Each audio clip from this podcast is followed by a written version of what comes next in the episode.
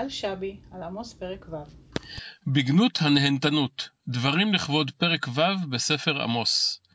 השוכבים על מיטות שן ושרוכים על ארסותם, ואוכלים כרים מצאן ועגלים מתוך מרבק.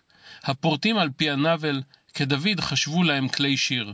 השותים במזרקי יין וראשית שמנים ימשכו.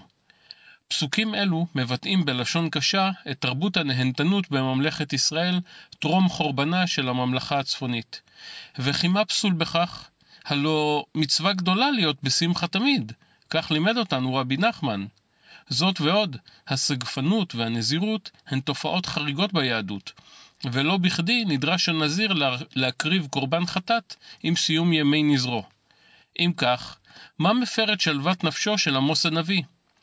התשובה מתבהרת בסוף הפרק, כי הפכתם לראש משפט ופרי צדקה ללענה.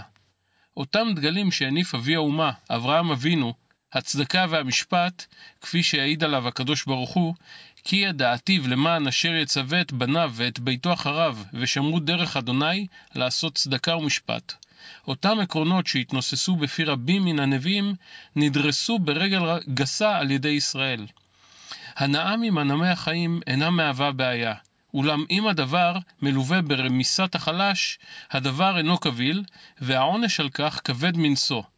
נשבע אדוני אלוהים בנפשו, נאום אדוני אלוהי צבאות, מתעב אנוכי את גאון יעקב, וארמנותיו שנאתי, והסגרתי עיר ומלואה. בניגוד לגישה הפולנית, נבראנו כדי ליהנות ממנעמי החיים. כל רגע של עצב, כל רגע של כעס, כל רגע של אכזבה, מרחיקים אותנו מייעודנו. אבל שומה עלינו לזכור את הקו המנחה של התוכנית הכלכלית בגלי צה"ל, שתרוויחו המון, אבל ביושר.